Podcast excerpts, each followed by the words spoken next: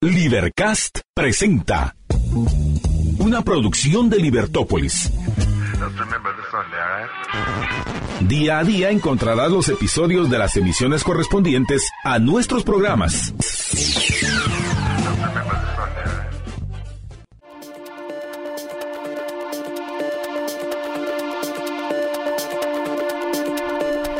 Muy buenas tardes, estimados escuchas. Estamos en una nueva emisión de su programa Libertópolis al mediodía. Les saluda Jorge Jacobs. Marta Blanda se une con nosotros en el siguiente segmento.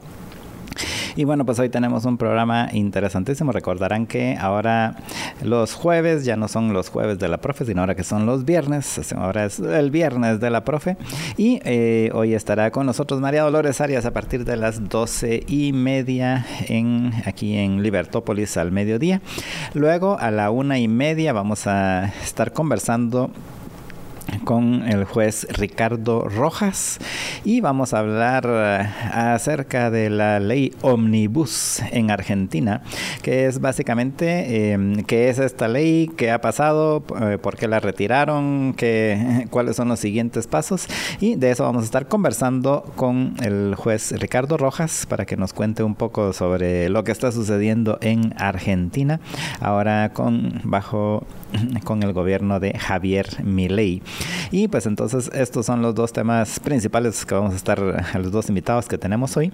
Y adicionalmente pues vamos a estar conversando con relación a los temas políticos tanto eh, aquí en Guatemala como en el resto del mundo y algunos de los, de los temas que hemos comentado en, los días anteriores y lo que ha estado sucediendo esta semana. Por ejemplo, eh, ayer ya no ayer supuestamente iban a um, elegir a los magistrados de la del eh, magistrados suplentes, a los dos magistrados suplentes que hacen falta del Tribunal Supremo Electoral, sin embargo, no los escogieron y eh, ayer como a las dos y pico de la tarde, pues se terminó, concluyó la la reunión del eh, la séptima, creo yo, séptima sesión ordinaria del Congreso de esta legislatura, décima legislatura, y em, pues no llegaron, eh, leyeron así y pasaron en primera lectura y en segunda lectura varias iniciativas,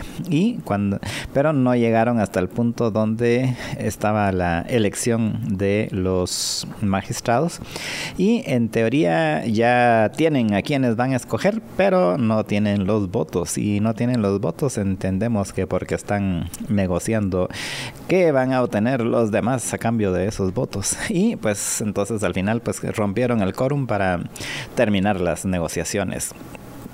Y entonces veremos si en, la, en alguna de las sesiones de la semana entrante logran hacer esta elección. Les recuerdo que esta tienen el mandato ex profeso de la Corte de Constitucionalidad de que tienen, tenían 30 eh, días, les digo, ahorita no recuerdo exactamente cuándo vencen, pero creo que la semana entrante, tenían 30 días para... Eh, escoger a los dos magistrados suplentes que hacen falta o que están vacantes las plazas en el Tribunal Supremo Electoral. Y eh, pues entonces veremos eso es uno, uno de los temas. Eh, de ahí están ahorita en las conversaciones y en las negociaciones para ver a quién se va a elegir en los cargos de gobernadores de los 22 departamentos. Y eh, pues en, esas están ahorita están eh, se publicó un, el, el, año la semana pasada publicó el gobierno unas modificaciones al reglamento que eh, de cómo se iban a escoger a los a los gobernadores. Y pues en esas están ahorita en estos días están ahorita están precisamente en la fase de recepción de, de propuestas. O sea para donde los que quieren ser gobernadores van a presentar, van a dejar a entregar su papelería para que los tomen en cuenta. Y pues ese es otro de los temas de los que se ha dicho que son algunas de las negociaciones que se han eh, que se han dado, que el gobierno lo ha negado, pero veremos qué veremos qué sucede cuando ya estén electos los los gobernadores, porque eh, mucho de lo que se dijo de algunas de las cosas que se habían negociado para, por ejemplo, para la votación de la junta de la elección de la junta directiva tenía que ver precisamente con los la selección de los gobernadores. Así que veremos qué sucede cuando el presidente, esta es una decisión que tiene que tomar el presidente luego del proceso, indistintamente de, del indistintamente de cómo se haga el proceso, al final la decisión la tiene que tomar el presidente Bernardo Arevalo.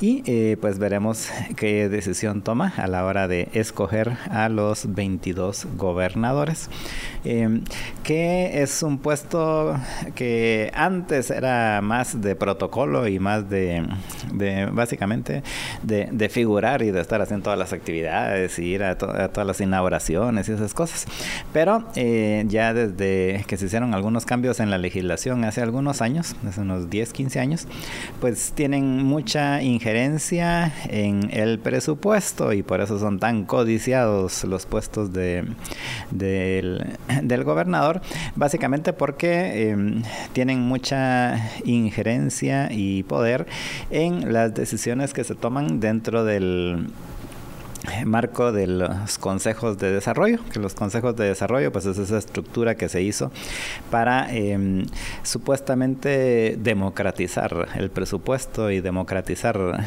la cómo se la toma de decisión sobre em, sobre temas de, de básicamente de, de, gasto público en cómo se iba a gastar el dinero de los tributarios en, eh, en cada comunidad. Entonces es una estructura así eh, piramidal en el sentido de que hay eh, están los primero los comités de, desarrollo y em, estos eh, que son así en las comunidades, luego pasan a los comités municipales y luego pasan a los comités departamentales y ahí en los comités de desarrollo departamental, en los CODEDES, es donde em, está, tiene relevancia el puesto de los gobernadores y por eso es que repito, desde ese ya, eh, ¿qué? Algo así como una década, pues los gobernadores tienen mucho que ver mucho poder de decisión con relación a cómo se va a gastar ese dinero asignado dentro del dentro del esquema de los de los comités de desarrollo. Y eh, pues entonces eso es otro de los temas de los que vamos a estar eh, probablemente conversando en los siguientes días, no solo hoy, porque esto, repito, lo más probable es de que la, la selección de, de gobernadores se haga todo el proceso a lo largo de lo que resta del mes de febrero, o sea, a finales del mes de febrero ya deberían de estar, ya deberían de, haber sido seleccionados eh, los gobernadores, así que veremos qué va a pasar. Veremos también qué está sucediendo con eh, los dimes y diretes que se ahora se hacen a través de las redes sociales, por ejemplo. Eh, ayer en particular em, dio, se dio uno de esos de esos altercados en las redes entre Sandra Torres y Adim Maldonado. Sandra Torres publicó un comunicado en la mañana en donde decía que, que él no era parte de, o sea, repite, repite que no es parte del del comité ejecutivo de, del, del, partido UNE y entonces eh, luego Adim Maldonado le respondió también a través de X de que eh, pues que, que, se calme pero que lo que está diciendo es falso. Eso lo dijo o sea eso fue ayer en la mañana. En la noche Sandra Torres publicó otro comunicado en donde en donde ya fue así más clara. Dijo miren eh, él pues estaba como secretario de actas entiendo, en el comité ejecutivo. Y em, pues resulta que se, se le se le sacó del puesto eh, porque no por inasistencia injustificada ¿sí? más o menos esas palabras utilizó eh, eh, a las sesiones del comité ejecutivo y adicionalmente porque dice porque se robó los libros y porque al principio en ese comunicado decía que mm, ya van cinco veces eh, que han solicitado al Tribunal Supremo Electoral los libros estos de actas del, del, partido, pero que no se los han dado y acusó en ese mismo comunicado a Dean Maldonado de robarse los libros del, del partido y también de, de estar con una estar ¿qué? Em, apersonándose como, como representante de la UNE cuando ella argumenta que no, el comité ejecutivo supuestamente del partido argumenta que no. Entonces veremos cómo sigue esas otra de las telenovelas en las que, de las que hay aquí en Guatemala en, la trama política. Y otro tema que, por ejemplo, ayer em, es, em, eh, el, miércoles lo trataron, lo trataron aquí en el, en el, programa con relación a los asaltos que se han estado dando aquí en la, reforma. Y pues ya hoy empezaron ya con em, operativos así de, la policía, de la PNC, en una fuerza especial de la PNC. Eh, la presentaron ayer, antier, presentaron una, bueno, eso era, presentaron una fuerza así contra las extorsiones.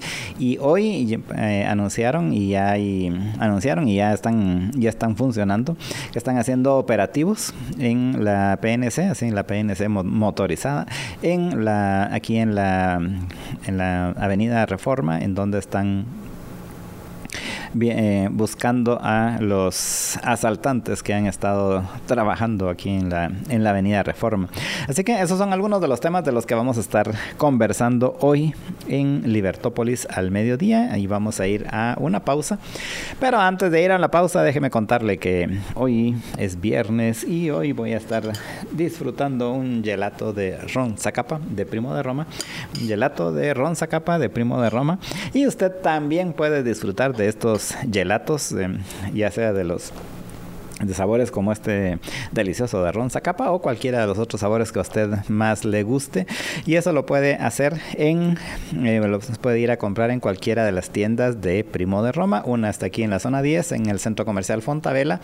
La otra en carretera a El Salvador en Pradera Concepción. Y la otra en la Roosevelt, en el picoteo del centro comercial Miraflores. En esos tres lugares usted puede disfrutar de los gelatos de Primo de Roma, puede ir ahí a una de las tiendas, puede ver todos los sabores, puede probar algunos de los sabores y decidir, antes de decidir comerse un, un vasito o un cono de alguno de los sabores y de una vez llevarse para su casa. Ahorita que ya estamos en viernes ya cerca de cerca del fin de semana muy cerca del fin de semana pues de una vez puede usted llevarse un medio litro de un sabor un medio litro de otro sabor y para poder disfrutar usted y su familia o sus amigos allá en casa el fin de semana. Y si no está cerca pero de todos modos quiere disfrutar de los gelatos de Primo de Roma pues no se preocupe solo tiene que llamar o escribir por WhatsApp al 31 3190 9912. 3190 9912 es el celular y WhatsApp de Primo de Roma. Y recuerde que si no tiene dónde apuntar, no se le queda, no, no hay, todavía no se le ha quedado el teléfono de Primo de Roma, no se preocupe, solo tiene que ir a libertopolis.com diagonal Em, patrocinadores y allí encuentra los teléfonos de todos nuestros patrocinadores. También puede ir solo a libertopolis.com y ahí hay en el menú hay un botón de patrocinadores que lo lleva a esa página donde están todos los teléfonos de nuestros patrocinadores para que usted no se quede sin disfrutar de sus gelatos de Primo de Roma este fin de semana. Recuerde el teléfono 3190 9912. Vamos a ir a una pausa y regresamos con ustedes en unos minutos.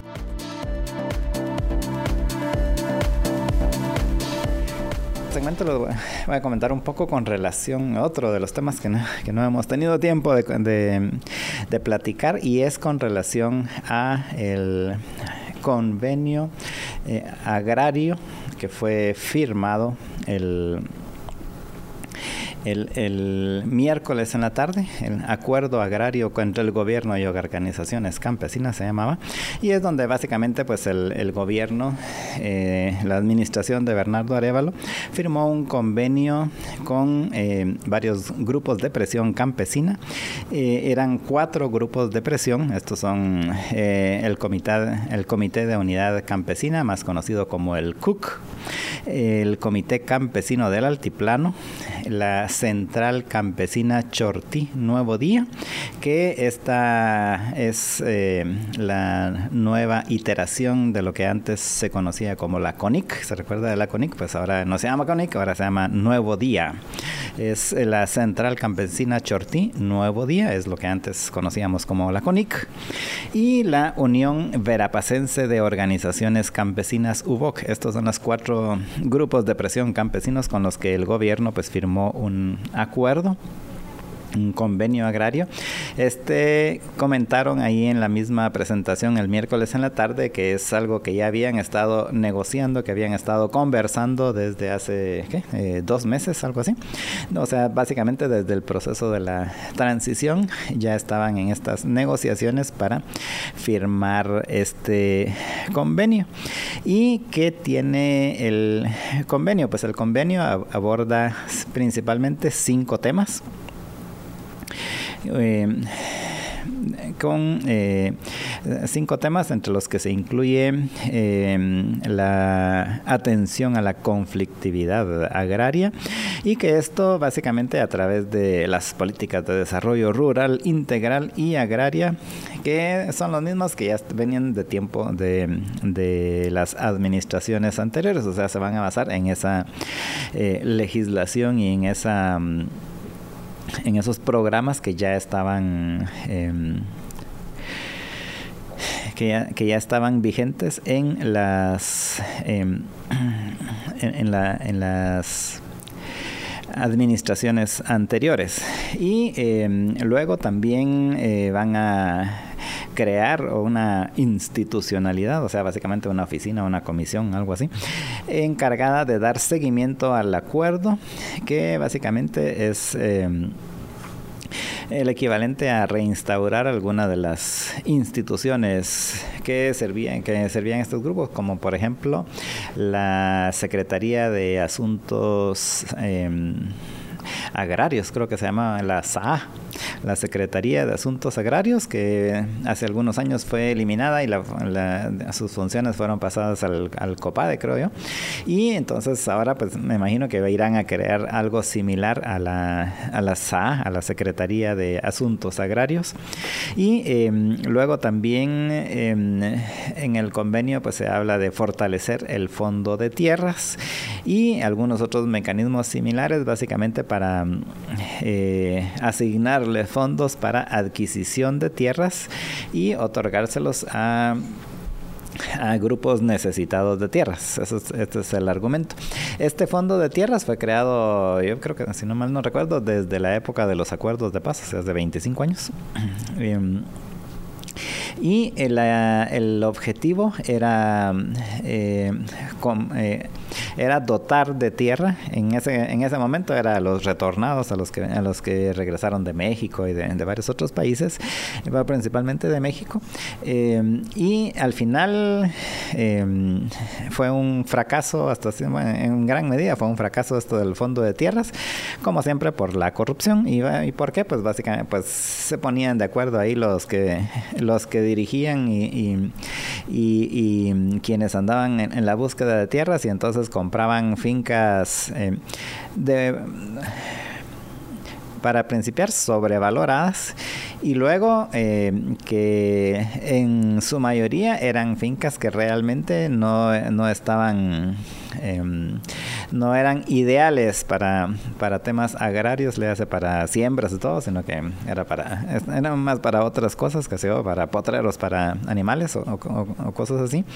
Y em, entonces estas em, se utilizaban el, y así fue como se, se gastaron bastantes, eh, yo creo que fue, ya, va en cientos y fue, llegó a, si no, si no cientos, por lo menos decenas de millones de quetzales se gastaron en estas compras y que luego repartían a la gente, pero que al final la gente pues no podía, no, no pudo aprovechar mayor cosa porque no eran, no eran, no, En la mayoría de los casos, no digo, en algunos casos sí, sí eran, sí eran eh, fincas útiles, en, otras, en otros muchos casos no. Eh, y entonces ahorita una de las decisiones que tomaron dentro de esto es fortalecer el fondo de tierras para ver si ahora sí funciona. Veremos si ahora sí funciona. Eh, pero al final el, tema es ese, comprar, comprar fincas y entre, repartirla entre la gente que necesita tierras. Ese sería entonces el el tema de las eh, de este del fondo de tierras. El otro el, otro tema es em, vamos a ver establecer mecanismos de diálogo para resolver conflictos de manera urgente. Y esto pues básicamente lo que buscan es eh, em, evitar eh, tratar de resolver los problemas que se están que, que, ya están existentes y que principalmente pues tiene que ver con temas de, de invasiones de, fincas y de eh, las áreas donde hay conflictividad agraria.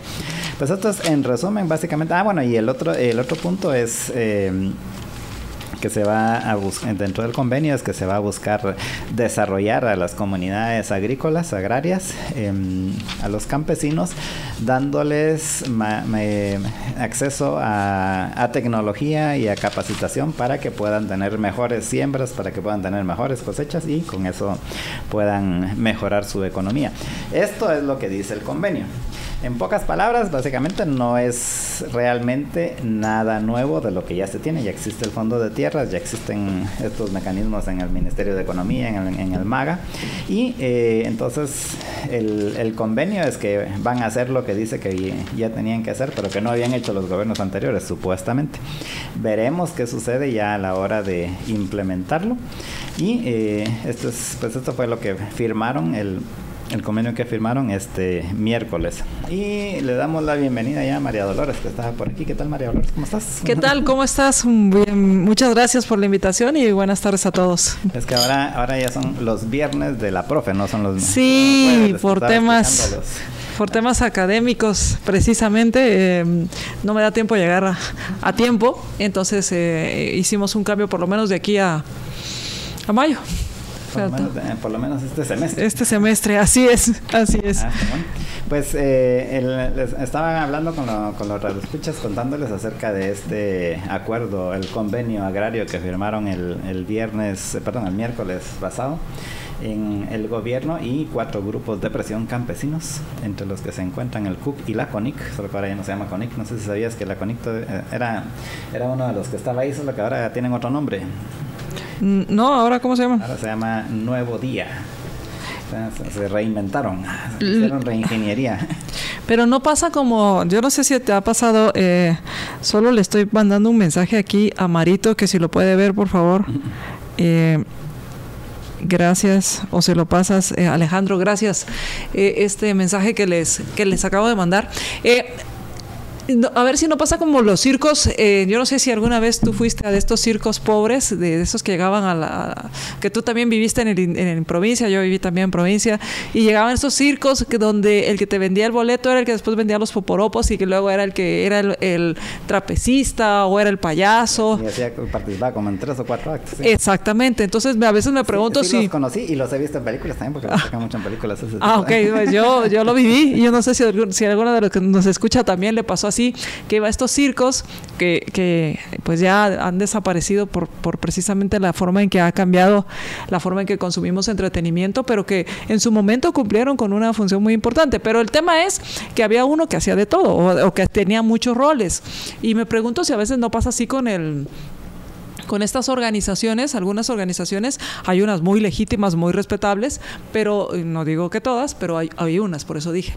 Pero que en, algunas lo que pasa es que el que aquí es presidente, en el otro es secretario, y el que es presidente en este, en el otro es secretario, y al final lo que hacen es como rolarse los puestos, pero son las mismas personas, pero tienen como 10 o no sé, vamos a poner cuatro o cinco ONGs y entonces ya hacen bulto, aunque sean los mismos cinco, pero en, diferentes, en diferentes posiciones o diferentes cargos. Sí, hay que, hay que darles el, beneficio de que la, reinvención ahora, eh, o sea, no solo se cambiaron de nombre, sino que también de, voceros.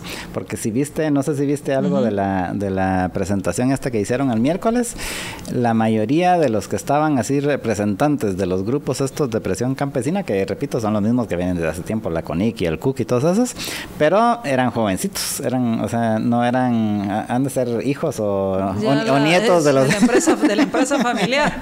Por lo menos está, Hubo cambio generacional. Hubo cambio generacional en las, en las empresas.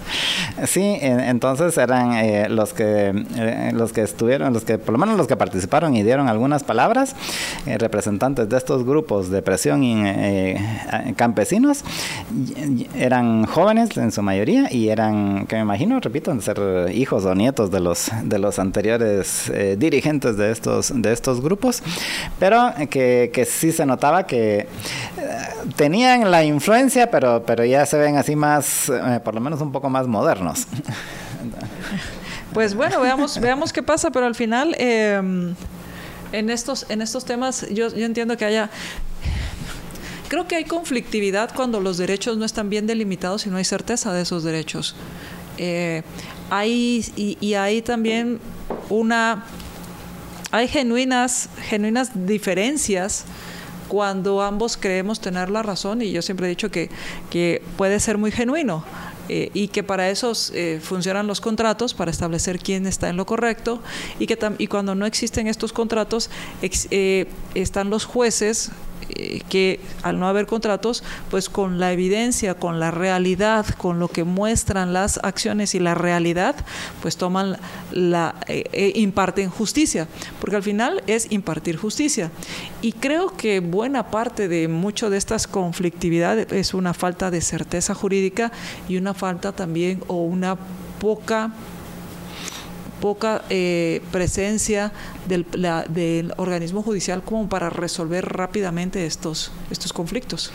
Sí, y hay, hay muchos temas, hay mucha tela que cortar. Obviamente está el, el, problema principal, realmente, eh, y, tiene razón María Dolores, el problema principal es eh, precisamente que no tenemos, no tenemos un sistema judicial funcional, y con funcional me refiero no porque no existe están los tribunales, ahí están todos los tribunales y, están los juzgados, está el Ministerio Público, está la, Defensoría y todo.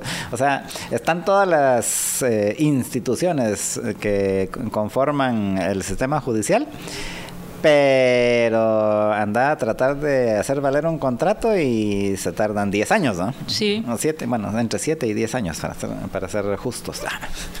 sí. Entonces, eh, realmente, eh, yo siempre me recuerdo lo que me decía una persona en bienes raíces, y, porque yo le preguntaba, bueno, ¿y qué pasa así con, con la, cabal con la certeza jurídica y todo?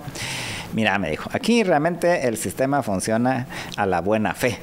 Porque si vas a un tribunal, olvídate. O sea, cuando lo resolves ya, ya no existe la casa o...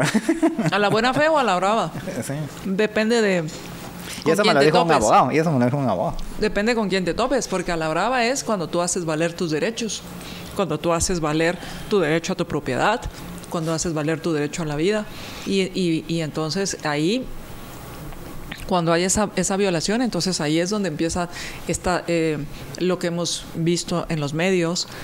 Eh, eh, vehículos o, choferes atropellando a, supuestos asaltantes, personas que se defienden, pero también hemos visto sofisticarse más a estas bandas de asaltantes que lo que hacen es llegar en grupos, como Mira, te iba a decir como manada de lobos, pero todavía las manadas de lobos tienen un sentido y, y, son, y van acorde a su naturaleza. Estos son eh, son de veras depredadores de la sociedad. A los lobos. Pues. No, los lobos son, al contrario muy inteligentes y son mala fama, perdón. Sí, no, son muy inteligentes, pero a lo que voy es que actúan como manada eh, y manadas que desafortunadamente son eh, se, sostienen en pie, o sea, pueden, pueden caminar en, dos patas o, en dos piernas, pero no, eh, no le hacen honor a ser bípedos. Eh, bueno, tal vez son bípedos como las gallinas que tienen poco cerebro. Pero bueno, ya me fui muy lejos. mi punto es, mi punto es que ¿qué, pasaba? La gente se empezó a defender y entonces ¿qué hicieron estos? ya iban en grupos y si te defendías más adelante te baleaban a ti. O eh, tú te defendías, pero después llegaba otro y te, y te atacaba, ¿verdad? Entonces, eh, al, final de cuentas, cuando no hay esa, cuando no hay ese respeto a los derechos, lo que pasa es que mucha gente va a tratar de defender lo que es suyo y, y, desafortunadamente es ahí donde se, se hay esos problemas.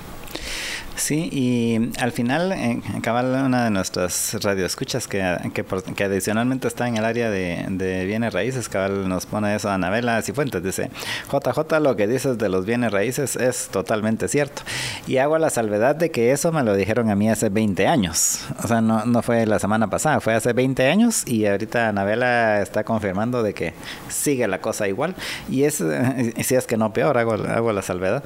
Y, y esto es el problema de que no tenemos realmente un sistema judicial funcional. Entonces, al final, todo lo demás eh, depende de, tener un buen sistema judicial, porque si, si no se pueden hacer valer los contratos, eh, tenés que depender de la palabra. Y pues uno puede depender de la palabra con sus amigos, con, con, eh, con algunos semiconocidos, pero, pero no es la mejor forma o no es la forma en la cual se puede desarrollar un, un, verdadero mercado y donde adicionalmente puedan venir empresas extranjeras y venir a invertir aquí todo porque eh, uno les dice, no, usted no se preocupe, aquí, aquí, aquí lo arreglamos de otra manera. Eh, pero una empresa que, así, una empresa transnacional que va a venir a invertir millones de dólares no, se no, no, no, puede ir con su junta de directiva y decirle, mire, ahí no se, no se hacen valer los contratos, pero, pero nos dijeron que no nos preocupemos, que se arreglen el camino.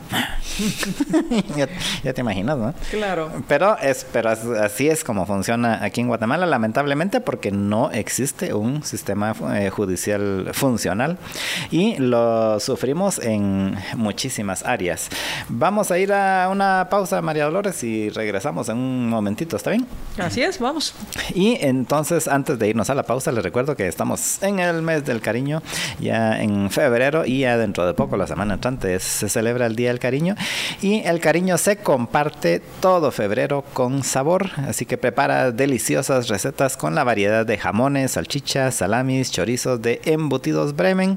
Y para ello puede realizar sus pedidos al 3265 4027 3265 4027 y recuerde que también eh, puede disfrutar de los embutidos de Bremen en cualquiera de las tres tiendas que tienen los productos de Bremen y Santa Lucía están ubicadas en la zona 1, en la zona 10 y en carretera al Salvador. Así que ya saben, y si quiere a domicilio más fácil, pues pídalos al 3265 4027. Recuerde, si no tiene dónde apuntar ahorita, no se preocupe, va a libertopolis.com diagonal patrocinadores y ahí está el número de teléfono Bremen 3265 4027, porque si es con Bremen, sí.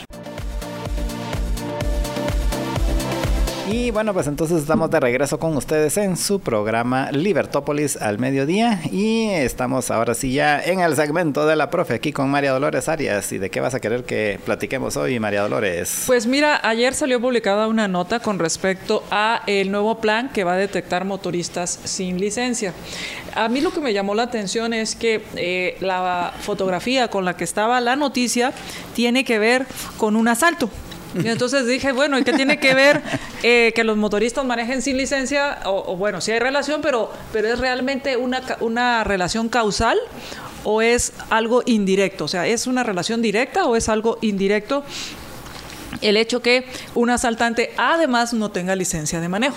Entonces fue lo primero que me llamó la atención, porque ese nuevo plan detectará motoristas sin licencia y abajo hay una, un como subtítulo dice la iniciativa busca combatir la delincuencia motorizada que afecta a centros urbanos, pero sigue afinándose. O sea, aún no lo tienen claro.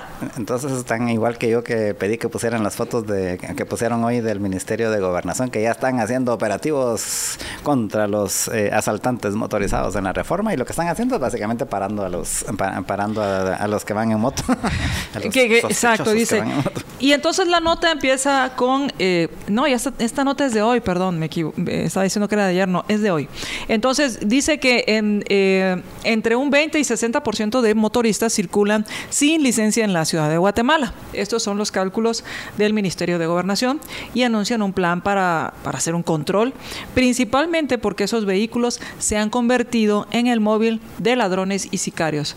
Esto fue la afirmación del ministro Francisco Jiménez. Eh, a mí, yo entiendo que, hay, un hay una falta, no es un delito, hay una falta de manejar sin licencia o con licencia vencida.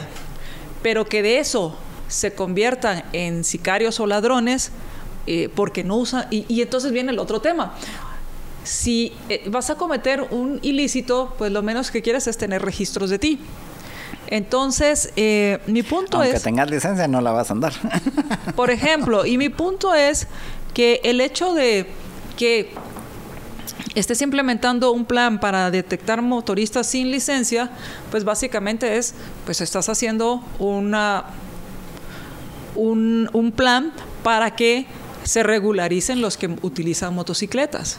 Pero eso, de eso a que vaya a hacer un plan para reducir la delincuencia, hay, para mí hay mucha distancia. Y, entonces eh, me quedé pensando qué tiene que ver el plan para que los motoristas tengan su licencia contra el plan para que haya menos asaltos. Porque no podemos decir que porque asaltan, entonces no traen licencia, a lo mejor y sí la tienen. O sea, no encuentro la relación causal. No hay relación causal. O sea, esto, o sea, no sé, habría que ver el trasfondo del tema, pero a mí me suena básicamente como la famosa ley del chaleco de los motoristas que por cierto todavía está vigente por si para variar eso. Y eso es, y esa es la y esa es la tragedia que dice Bastiat cuando las leyes no son leyes que surgen de la moral. ¿Y a qué me refiero que surgen de la moral? Que surgen de esa costumbre, que surgen de ese reconocimiento de acciones que nosotros eh, en el día a día, cada vez que hacemos transacciones, nos damos cuenta que esa costumbre o que esa acción que hacemos es buena y la repetimos varias veces y muchos la repiten y entonces eh, decimos, bueno, esto ya es, ya lo damos por hecho y entonces solo se convierte en una ley. ¿Verdad? Entonces, cuando no sucede así, pues surgen estos inventos de los legisladores como usar el chaleco amarillo pero, o naranja, pero ¿por qué no era azul o por qué no era verde o morado o arcoíris? ¿Qué sé yo? O sea, eh, daba lo mismo. Y en este sentido, entonces entiendo que hay un esfuerzo porque las personas se regularicen con la licencia, pero eso no implica que va a reducirse los asaltos. Sí, realmente son dos cosas completamente distintas.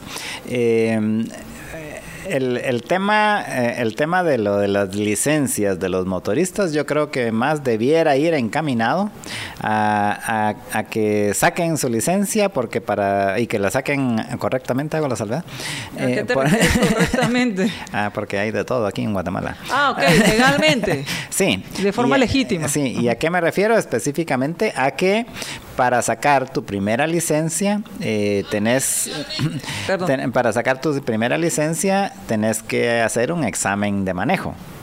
E igual con las motos, es que pues he buscado, he pues, buscado pues, por todos lados eso y, y, no veo el, la e, en las, ¿cómo se llama? En primeras licencias, vamos a ver, vamos a ver. Eh, presentar adicional debes estar solvente de multas. ¿Cómo vas a estar solvente de multas si no tienes licencia? Pero bueno. No, porque puede ser las multas de la moto. Ah,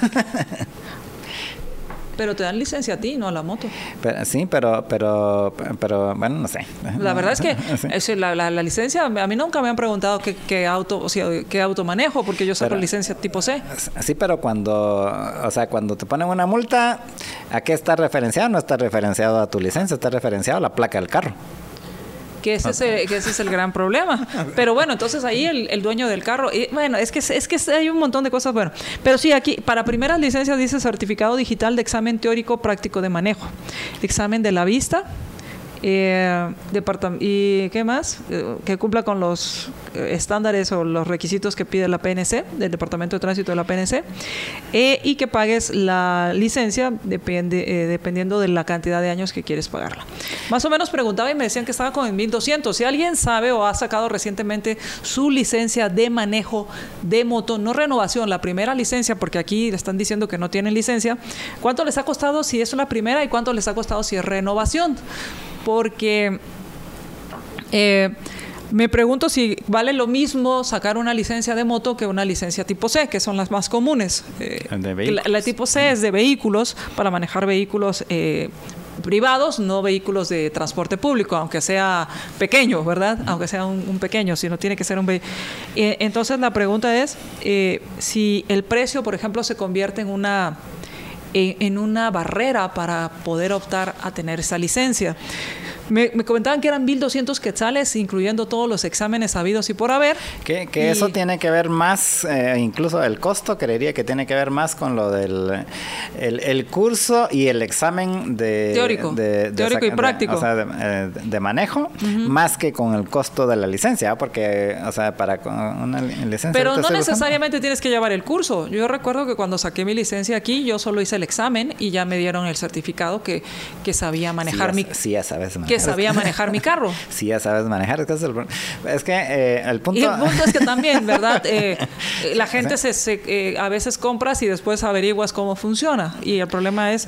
Pero, pero regresando al tema es, si es en la licencia, el precio de la licencia un, un disuasivo para poderlo obtener, no lo justifico, simplemente estoy tratando de entender por qué hay tanta gente que circula sin licencia, y no digo licencia vencida, o sea, sin que nunca haya sacado su licencia de manejo manejo. Eh, y que, eh, por otro lado, el tema de los asaltos, de los sicariatos, el tema de que la, gran, el gran estacionamiento que a veces se convierte esta ciudad del futuro, eh, es es y, los, y que por consiguiente se convierte, nos convertimos en víctimas fáciles para los delincuentes, es muy independiente de aquellos que pasan al lado de nosotros y nos estresan muchísimo, porque nos estresamos, yo no sé tú, pero yo sí me estreso cada vez que veo pasar motos, eh, no necesariamente quiere decir que el que pasa, o sea, el que lleva la moto es un, delincuente. Y, puede que no tenga licencia, pero no necesariamente eso lo convierte en delincuente. Entonces, creo que para el tema de la delincuencia, pues para eso hay muchos expertos y mira que tiene, eh, tiene presupuesto este Ministerio de Gobernación creo que debe haber más temas de inteligencia civil. Em, y siempre me he preguntado por qué, las, por qué las cámaras sirven para multarnos y no también puedan servir para protegernos. Eso es una pregunta complicada aquí en Guatemala. Es que solo con, con, la, con el uso de las redes, eh, cuando tú eh, pones a alguien, publica, están asaltando en tal lugar, empiezan sí, y en tal lugar también, y, tengan, y, y se genera un conocimiento disperso que eh, se empieza a, generar de, todas las personas que van circulando. Uno, uno dice, bueno, y esto no lo pueden analizar de tal forma que puedan generar operativos y no solo este gobierno que si bien es cierto llevan un mes o van para un mes y, tampoco podemos pedirles grandes cosas pero, ojo, los que cambiaron fueron las cúpulas. Los, los operativos, la gente que, que, hace la inteligencia, la gente que, que hace el trabajo, es, lleva, yo espero que lleven años ahí. Y, que, y que me imagino vivirán frustrados donde a sus jefes no se les pega la gana hacer las cosas. Espero que eso cambie. Sí, estaba viendo un poquito, pero básicamente el costo de la, de la licencia, indistintamente de qué tipo es, es el mismo, o sea, un, un año 100 quetzales, 185 años, 263 años, 324 años y 395 años. Entonces, el costo adicional que te dijeron de que lo lleva a los 1200, eh, ponerle que va a sacar licencia por un año, que son 100 quetzales, o sea, los 1100 sería del curso y del examen. Del curso y el examen más el examen de la vista. Más el examen de la vista, pero los exámenes es más, barato. Sí, es, más barato. Entonces, me imagino que tiene que ver con, con la parte la, certificado que dice que sí sabes manejar. Así. Eh, entonces, eh, al final, eh, yo nunca he sido partidario de los, de los puestos de registro que generalmente, o sea, en, el entendido de, que lo, de, que lo que estás buscando es como reducir la criminalidad, ¿no?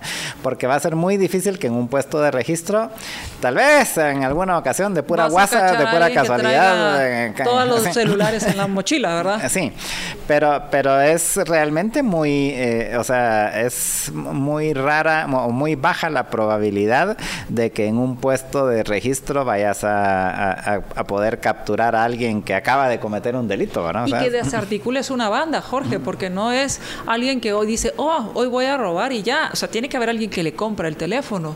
¿O para qué lo roban? ¿Para coleccionar? no creo que solo sea para una colección y me, como las estampitas del, de, ¿qué? del Panini y me falta esta. Eh, hay toda una cadena de ahí en el robo de, las, de los celulares y en el robo de las pertenencias.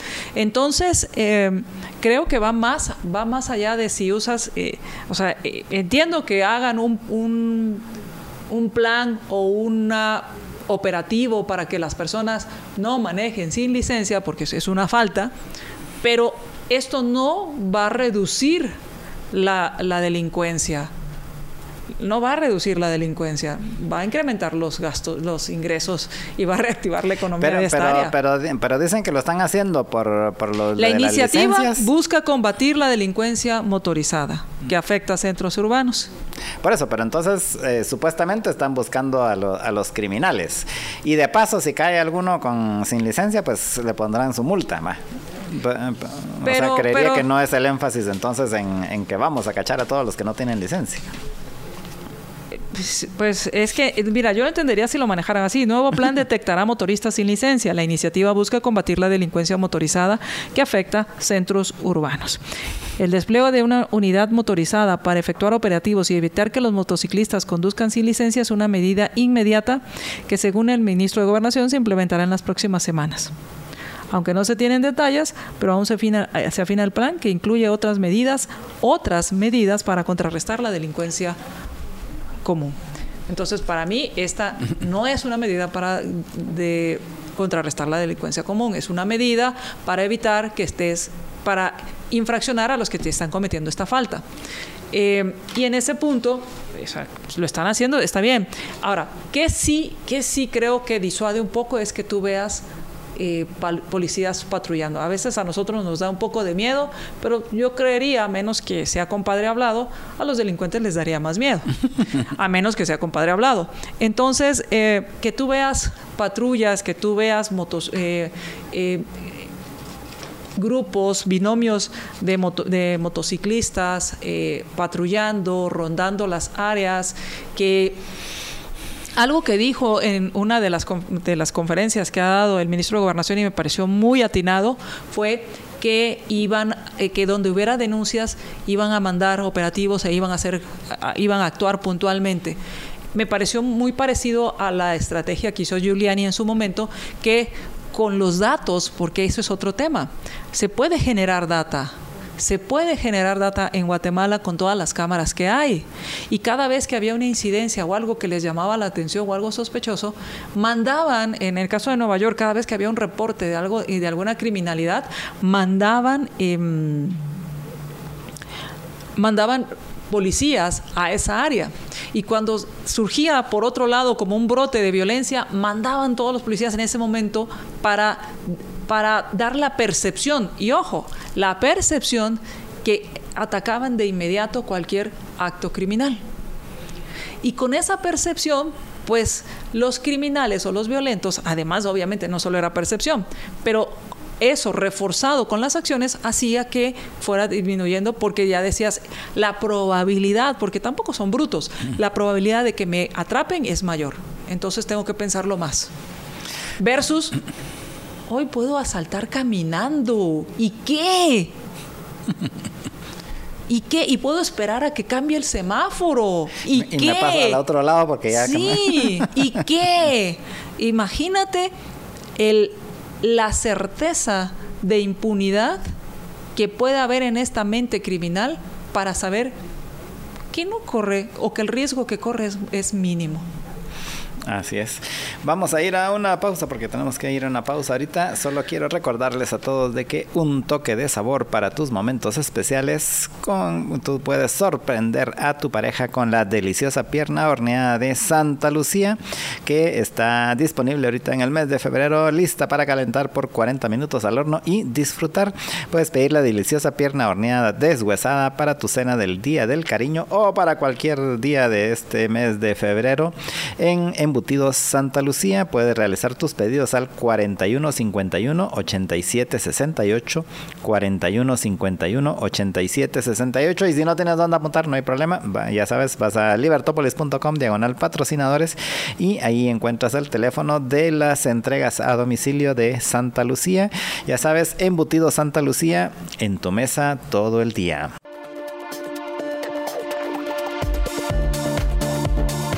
Muy buenas tardes, estimados amigos. Es para mí, Marta Yolanda Díaz Durán, un gusto unirme a la transmisión del mediodía de Libertópolis junto con Jorge y María Dolores, que pues los estaba escuchando y los estaba viendo desde, desde la, cabina eh, de transmisión junto con Alex y con Mario y pues me pareció muy interesante escuchando lo, lo que estaban eh, comentando entre otras cosas esta eh, pues esta firma de este acuerdo, que por cierto, varios de los que, como dijo Jorge, los nietos de los fundadores de esa, no sé si llamar empresa, prefiero llamar esa compañía familiar, que el que eran eh, se notaba que eran ya la el cambio de liderazgo que no sé qué tanto se ha dado, pues porque a Daniel Pascual hace apenas unos días yo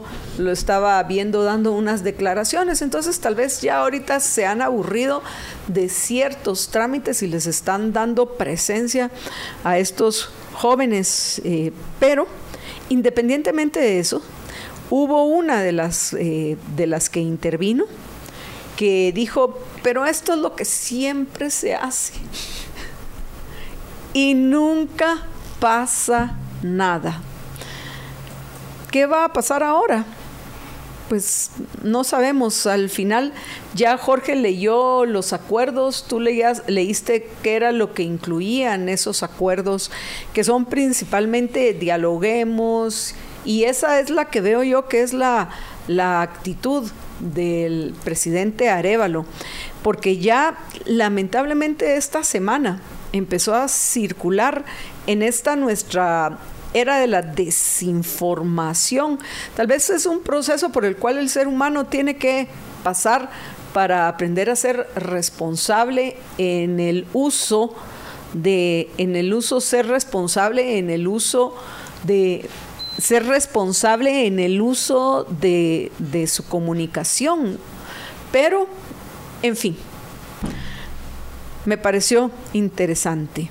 No sé si ustedes hay algo más que quieran hablar de ese tema. No. Ya, ya habíamos no sé. pasado al de las de, la, de las licencias de, de Ay, la... no, no, no, de Cristian Álvarez, es cierto, yo cuando dije esto. ¿Cuál licencias? El, el cambio Digo, de la licencia que quieren cambiar, ¿de eso están hablando? No, estamos no. hablando de, la, de, Del plan de operativo. los operativos para de, con, eh, cachar a los, al 60% de los motoristas que no tienen licencia en Guatemala. Ah, bueno, yo pensé que estaban hablando de, de la iniciativa de Cristian Álvarez, eh, que puede ser que sea relevante en algún momento, pero hay cosas mucho más importantes que dice que los que tienen carro y moto que tengan una sola licencia de carro moto pasas tus exámenes y una sola licencia de carro moto. Entonces, yo pensé que eso estaban hablando. Ah, ya.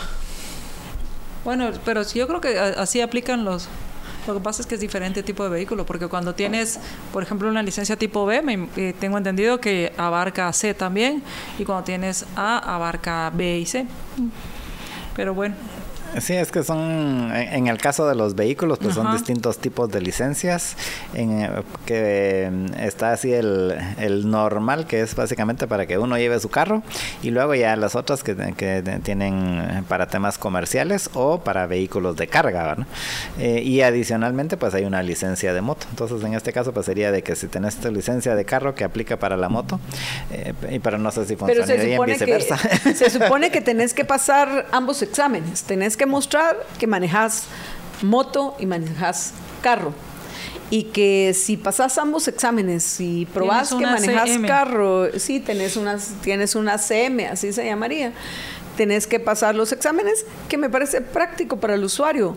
Yo creo que, ahorita con cosas tan importantes yo creo que, más otro tema es el tema del tema de las multas, el tema de, por ejemplo, para nosotros es que después de 10 de 5 años, 6 años resulta que tienes una multa en Misco o una multa en Villanueva que ni te acuerdas y que si fue, a lo mejor dices sí pudo haber sido, pero que después de haber pagado 5 o 6 años la, tu, tu licencia por circular en estas calles y en estas carreteras hechas lata, pues después de cinco años de estar pagando ese impuesto por circular, resulta que te sale una, una multa de hace cinco años. Entonces dices, eh, eh, creo que ese tema habría que entrarle. Sí, ahí la verdad que hay muchos temas, pero pienso que al final, eh, volviendo a esto de lo de los operativos de la PNC, la, prioridad debe de ser combatir la delincuencia. Eh, lo de las licencias, eh, al final, básicamente, en todo caso, es un tema de tránsito que, en el sentido de que el hecho de que no tengas licencia quiere decir que probablemente no tengas, nunca hayas hecho, nunca hayas cursado y nunca hayas leído el reglamento de tránsito y por eso mira uno que la mayor, la mayor parte de gente aquí maneja eh, sin la más mínimo conocimiento de para qué sirven todos los, los la, la, señalización y todo. Pero eh, entonces eso al final sí complica el tránsito, ¿va? eso estamos de acuerdo y todo, pero, pero, pero una cosa es el tránsito y otra cosa es la criminalidad, ¿no? Que, en el caso de aquí de Guatemala pues se, se, se, se, van, van, de la mano porque precisamente lo que se ha mm, dicho en los últimos eh, días o semanas es que, que precisamente porque uno está varado ahí cinco minutos o diez minutos entre el tránsito sin moverse, que se hace más fácil para los, para los ladrones pasar recolectando los celulares ahí en, todos los carros que están estacionados en la, en la avenida. ¿no? Pero no te preocupes, ya con los nuevos inteligentes todo va a funcionar. Estamos esperando esos semáforos inteligentes desde hace 20 años y, a ver si eh, a ver si realmente los van a aprovechar primero, bueno, habría que ver qué tan inteligentes son, por un lado, y por el otro, a ver si realmente los van a aprovechar, porque de nada te sirve tener semáforos inteligentes si pones a, los PMTs a, partir de las 4 aquí desactivan los semáforos y son y, lo que funciona particularmente en la reforma y que es parte de lo que atranca todo el, toda la zona 10 es eh, que, que básicamente que son los policías de la PMT los que dan la vía en lugar de que sean los semáforos, ¿verdad? Yo eh, eh, ojalá que ahorita que van a poner esos semáforos eh, supuestamente inteligentes, apliquen lo que he dicho yo que deberían de ser desde hace mil años. Y es que... mil años todavía. no, Pedro Pica y es que lo que, que, que, para lo que deben de estar los, los, los PMTs es para multar a los que se quedan eh, ah, obstaculizando, obstaculizando las, intersecciones, porque eso es realmente lo que eh, creo que es una de las cosas que más tránsito genera.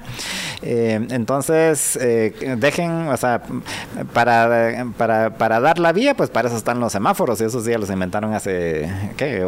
70, 60 años y ahorita pues con tienen más tecnología, pero entonces ¿para qué ponen a los PMTs? A reemplazar a, las máquinas que de seguro van a funcionar más eficientemente y que lo que hagan los PMTs es simplemente multar a todos los que se, queden, obstaculizando en las transacciones, en las, en las intersecciones. Una pregunta, ¿ustedes estarían de acuerdo con una modificación al, es que no sé si es a la ley, debe ser a la ley, supongo que sí, a la ley de tránsito en cuanto a que te pueda multar un vehículo a través de cámaras y que te manden el mensaje eso se supone que es ilegal no no eh, eso por es inconstitucional por eso estoy hablando pero ya lo hacen tiempo. sí, ya lo hace.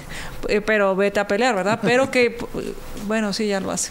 O sea, pero, pero el tema es que haya esa modificación a la ley de tránsito donde con una cámara te toman la foto, te dicen usted cometió este delito y te mandan mensaje de texto con un link para que, o no sé, un mensaje de texto donde dice que tienes tal denuncia o tal, tal multa por tal infracción.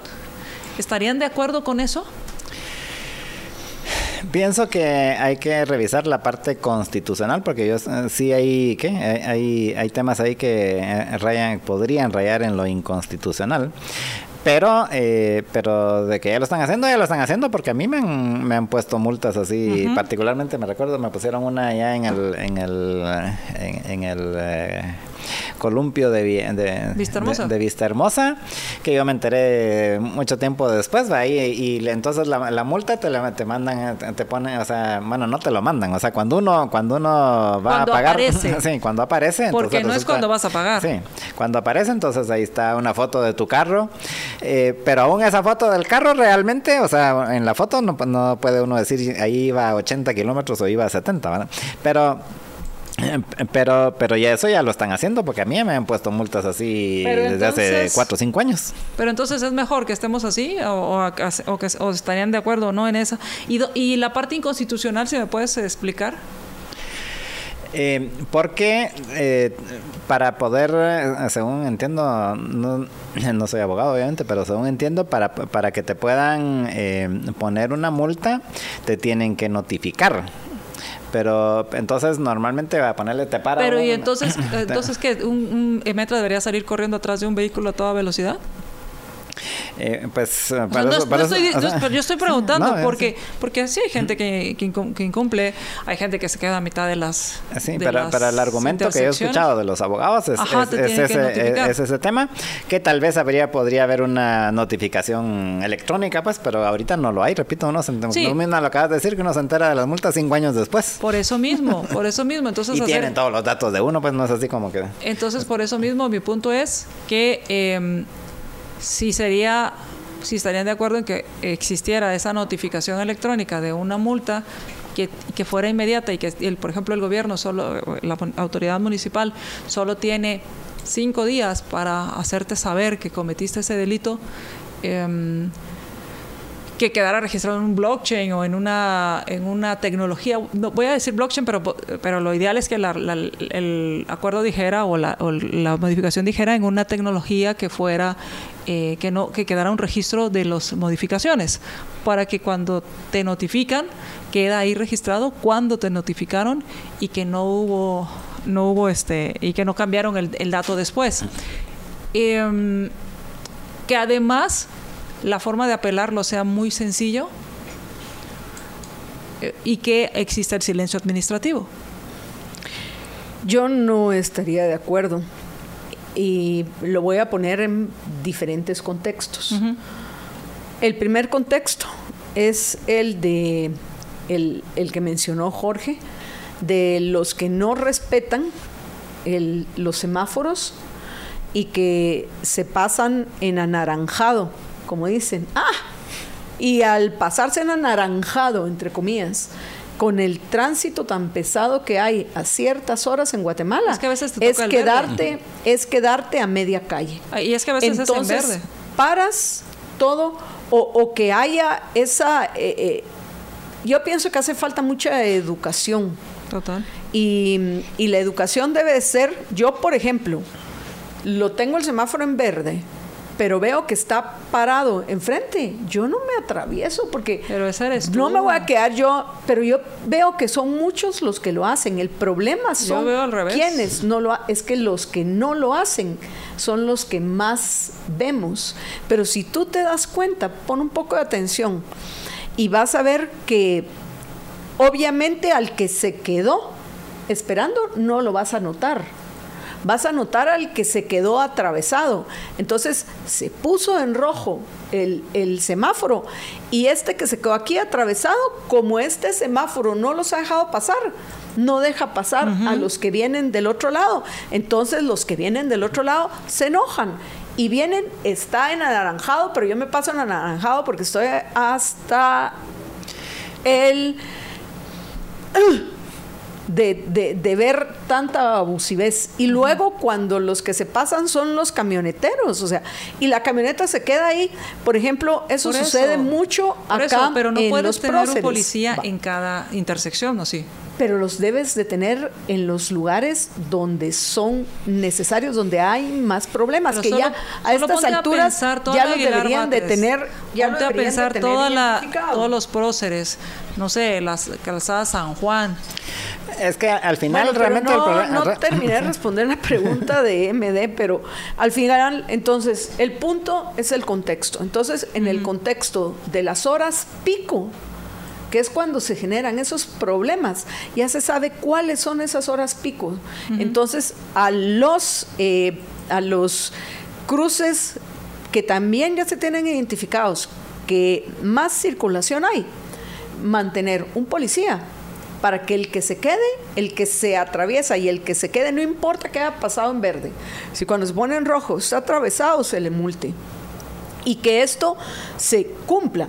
Y con lo aborazados que son con las multas los de Metra, yo creo que estarían felices de andar multando a la gente. pero ¿por Ahora, qué no lo hacen en lo que entonces? respecta, en lo que respecta a la Ya pasó la campaña electoral. En lo que respecta al tema de la velocidad, los que hemos manejado en otros países, los que, que hemos manejado en Estados Unidos o en Europa, sobre todo en Europa hay lugares donde no hay límites o los límites cuando va a haber un pedazo con un límite te lo van avisando.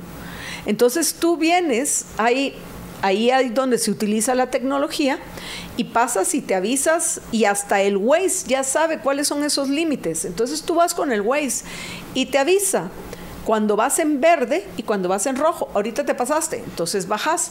Pero tú miras cómo la gente circula a unas velocidades. Ahorita recién que, que estuvimos en Sicilia, íbamos en espacios a 130 cu- kilómetros por hora y nos pasaban algunos carros que hasta hacían temblar el carrito de lo rápido que iban, pero porque la carretera te lo permitía y te lo permite el y, la ley no te limita. Y pregúntenme cuántos accidentes vi. Ni uno, ni un solo accidente.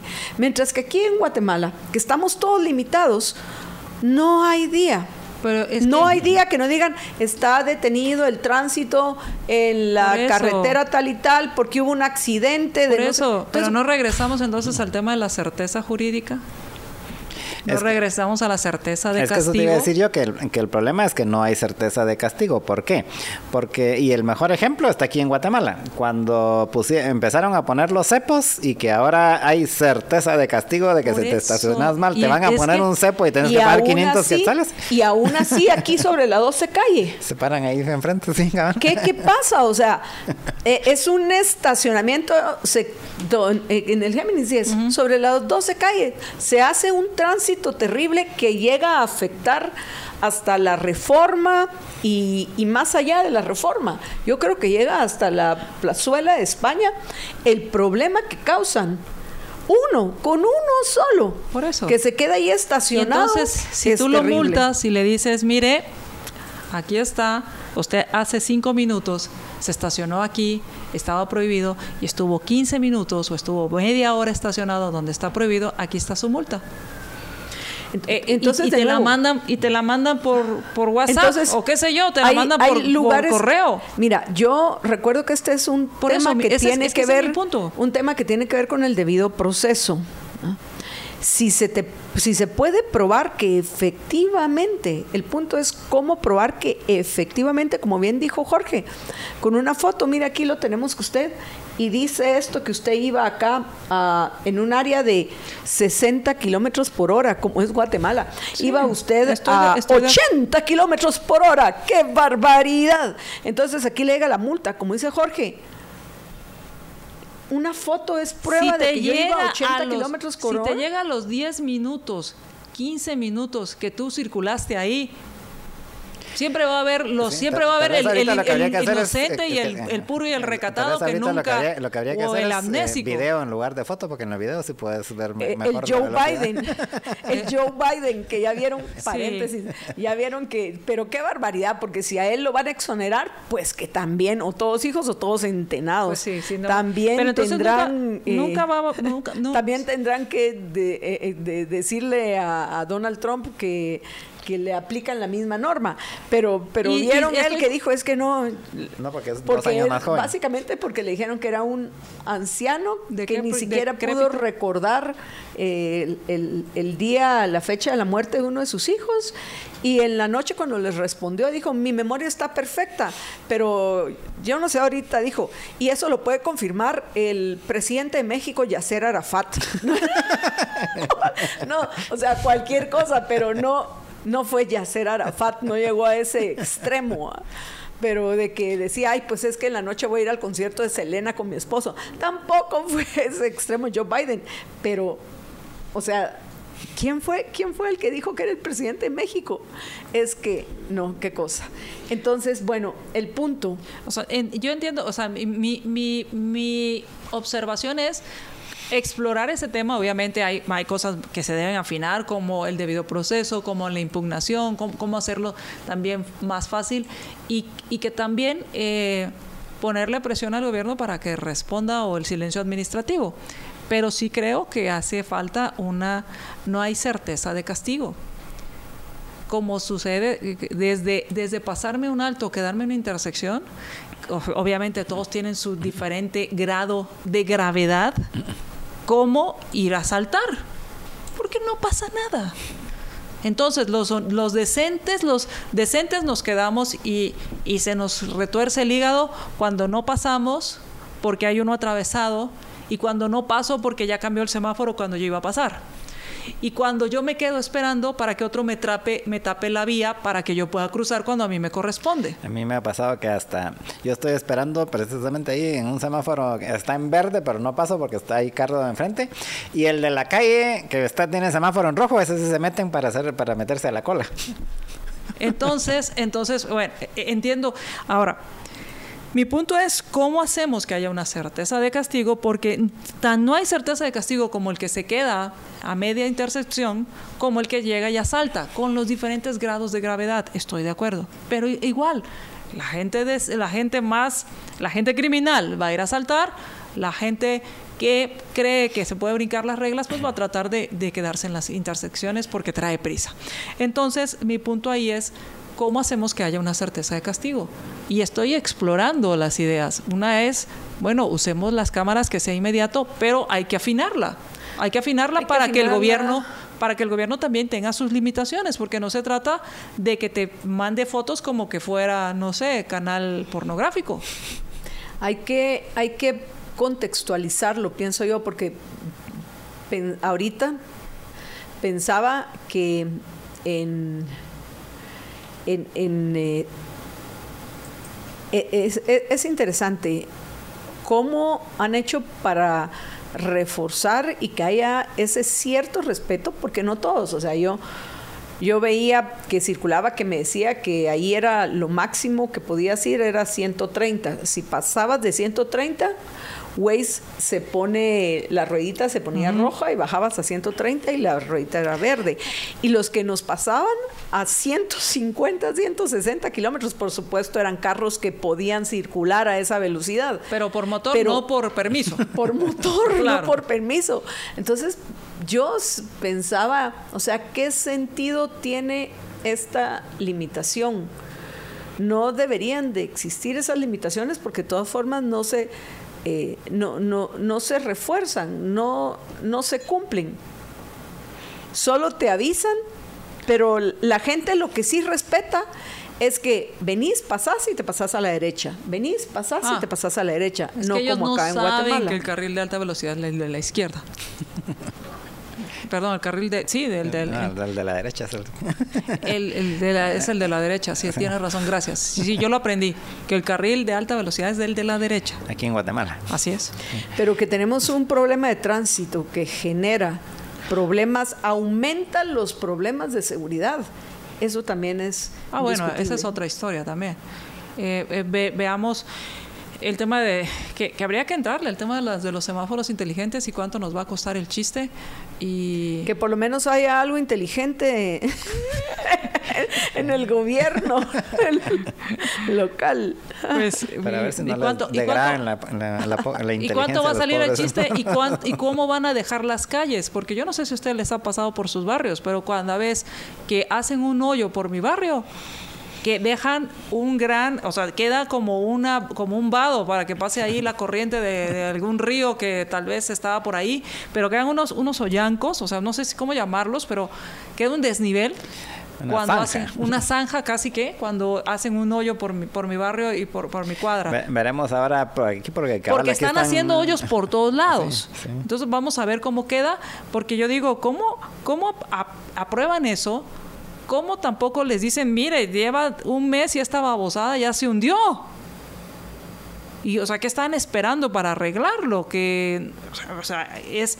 Eh, entonces, yo, a ver cómo queda, yo estoy pensando, a ver cómo queda el tema de los semáforos inteligentes y cómo queda todo el hoyerío que hicieron, todos los hoyos que hicieron y cómo va a quedar unos cuatro o cinco meses después. Espero que hagan bien su trabajo, pero la experiencia los antecedentes me dice que prepárense para la montaña rusa que se va a convertir cuando pueda circular, ¿verdad? Cuando pueda circular porque vas a volar.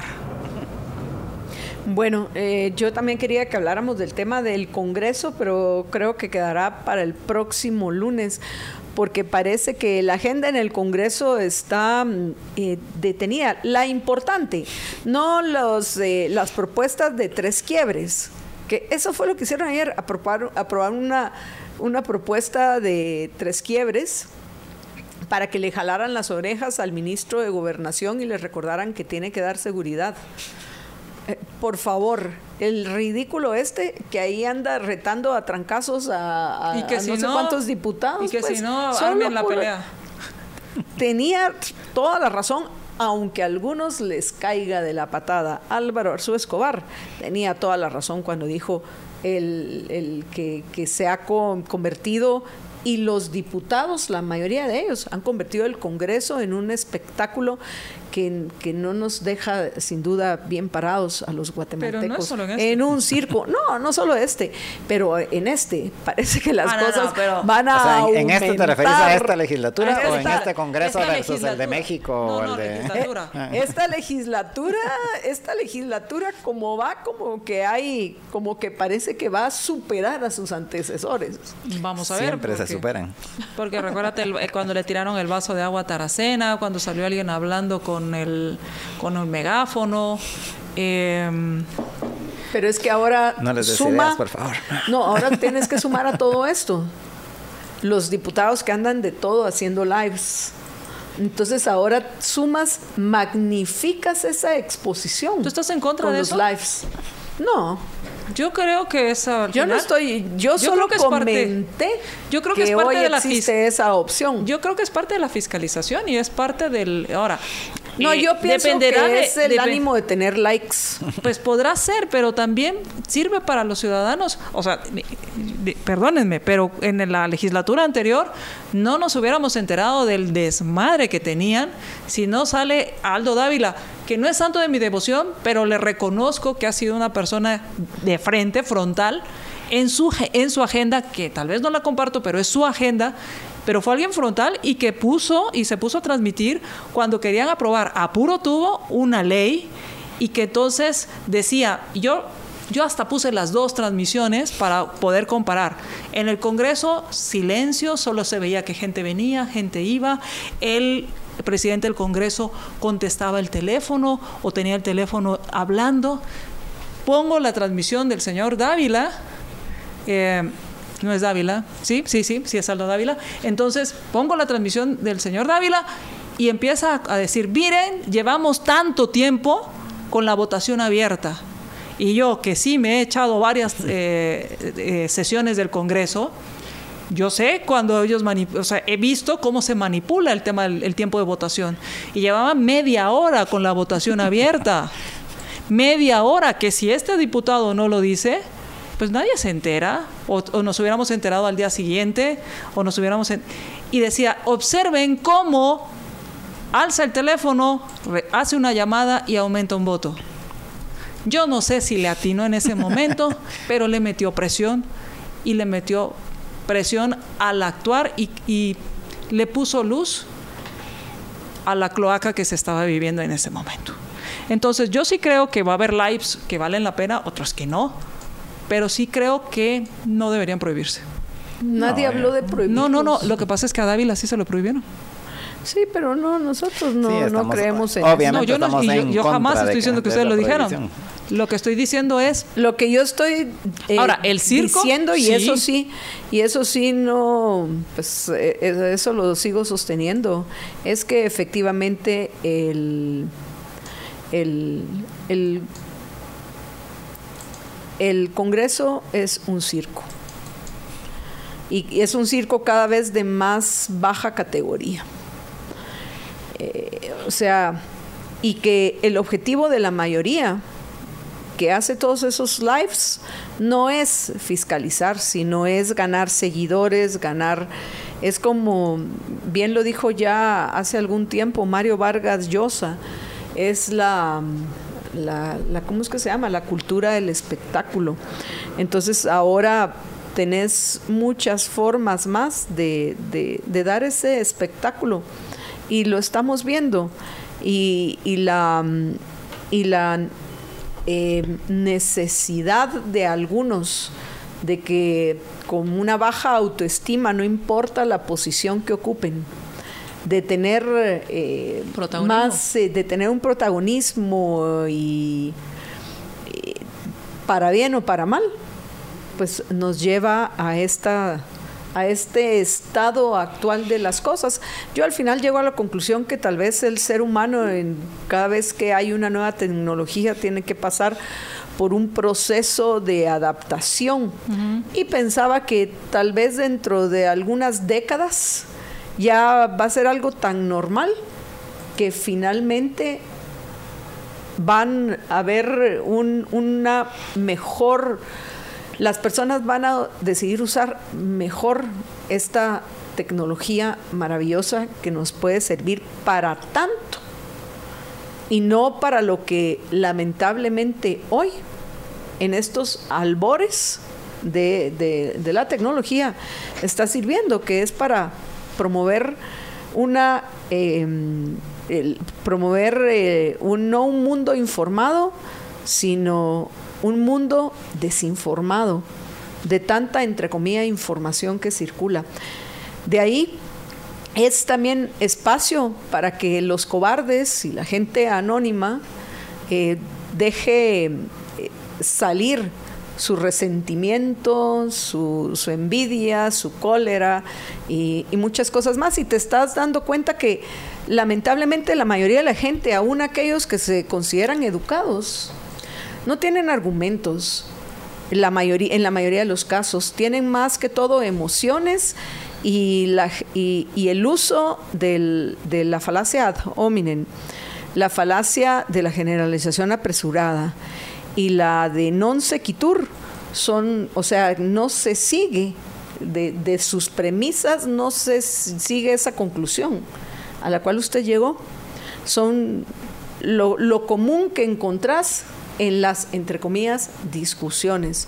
Entonces, pues bueno, vamos a ver a dónde vamos con esto, pero lo que yo quería decir y lo sostengo, que considero que el circo de la actual legislatura va a ser, tal vez vamos a regresar a los tiempos de su opinión de cucaracha no me importa nada. No me merece ningún respeto. No me merece ningún respeto, solo que ahora amplificado por medio de las redes sociales. Y eso era lo que quería decir.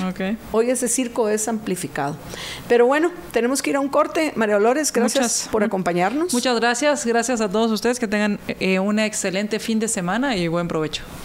Vamos a una breve pausa, pero antes de eso ya les recordaste a Jorge que hoy es viernes que se escribe con... Y no solo eso, de Según yo, no, hay que me corrijan los chicos que hoy es el Día Mundial de la Pizza. Hoy es el Día Mundial de la Pizza. Por favor, búsquenlo. Búsquenlo, que es el Día Mundial de la Pizza. Por favor, confirmémosle con más razón. Sí. Hay que pedir pizza. Sí, pizza. Hay que pedir una pizza a Vesubio y lo pueden hacer. Febrero es el Día Mundial de la Pizza. Celebrémoslo con la mejor pizza, la pizza Vesubio que pueden pedir al 23 23 23 23 23 23 23 23 Ah, y ya saben que ese, con ese mismo número, si quieren ustedes ah, asistir con, familia, amigos, compañeros de trabajo, pueden llamar a hacer sus reservaciones al 23 23 23 23 en eh, Vesubio, la zona 10 en Las Majadas, carretera El Salvador, kilómetro 16, y en Paseo Cayala Vesubio, la pizza como debe de ser. Vamos a una breve pausa y regresamos con ustedes, Jorge Jacobs y, y yo, Marta Blanda Díaz Durán.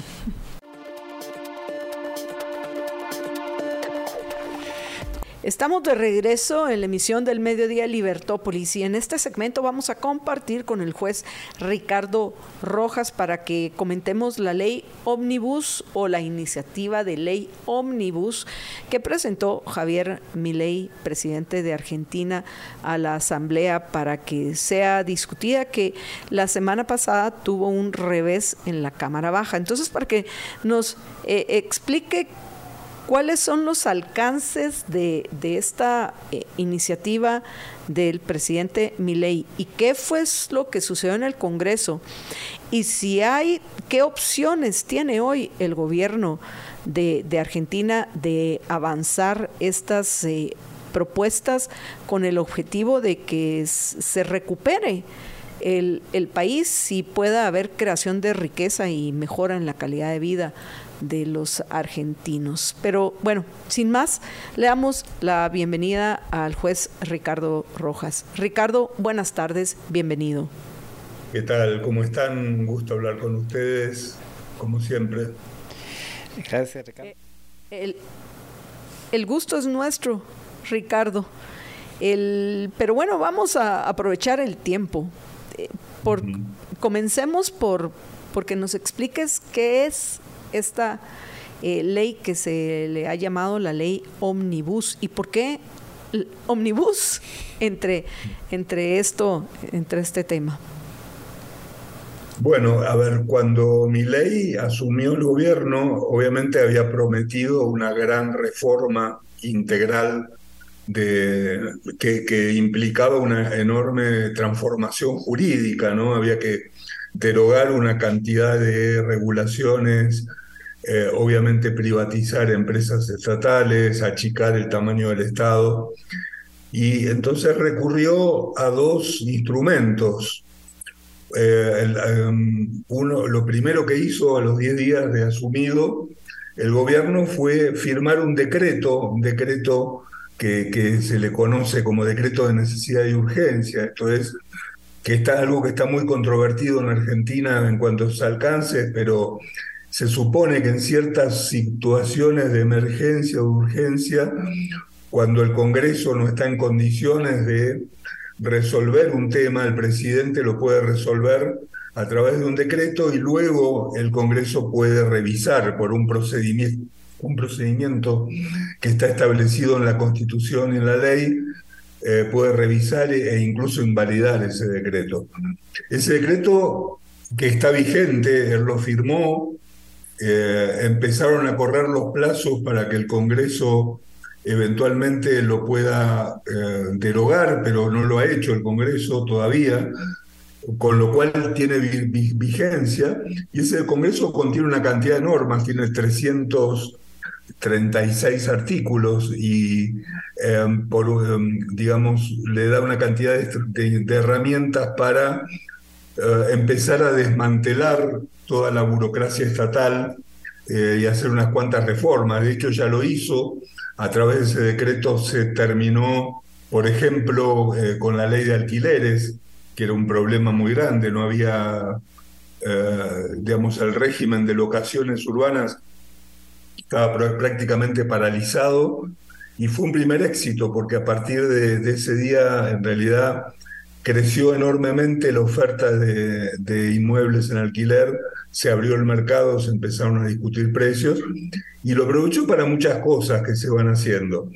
Pero hay una serie de temas que están prohibidos al presidente por decreto de necesidad de urgencia y para todo eso mandó una enorme ley al Congreso eh, que tiene 600 y pico de artículos originalmente que trata un abanico de cosas, ¿no? Porque va desde la reforma política y electoral a la reforma eh, a privatizaciones y una enumeración de empresas a privatizar, a eh, mecanismos de regulación, a eh, normas penales, una reforma tributaria impositiva, en definitiva, y, además incluye la entrega de mm, delegación legislativa que está prevista en la Constitución para que el presidente pueda avanzar con parte de estos temas sin necesidad de que el Congreso tenga que intervenir permanentemente.